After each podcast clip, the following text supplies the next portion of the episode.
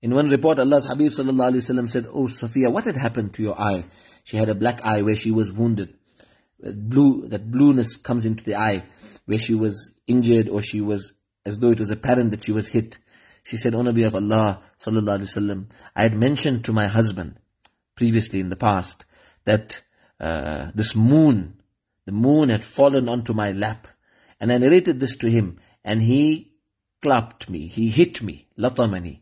And he said, it appears that you want the ruler of Medina. Is that what you're wishing? You're wishing for the king of the Arabs. So Hazrat Safiya radiallahu was shown by Allah subhanahu wa ta'ala already that she would become the wife of the beloved of Allah and the Nabi of Allah sallallahu alayhi wasallam.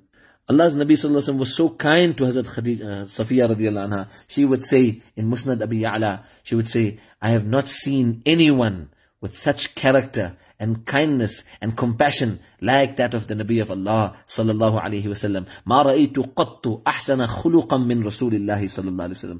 And very interesting is the fact that Allah's Nabi sallallahu alaihi wasallam appreciated the fact that she comes from the background of Judaism. So Allah's Nabi sallallahu alaihi wasallam showed her all the support that she needed. Even when others would look down upon her or others would make certain comments, it was Allah's Nabi sallallahu who always encouraged and supported and cheered Hazrat Safiya radiallahu anha.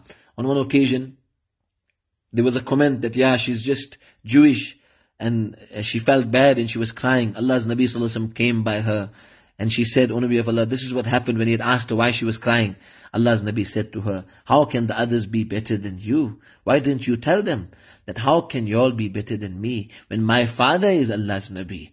Hazrat Harun alayhi salam. My uncle is Allah's Nabi, Hazrat Musa alayhi salam. And my husband is the Nabi of Allah, Muhammad sallallahu alayhi wasallam. So Allah's Nabi sallallahu alayhi wasallam was there for his wife, Hazrat Safiya radiyallahu anha.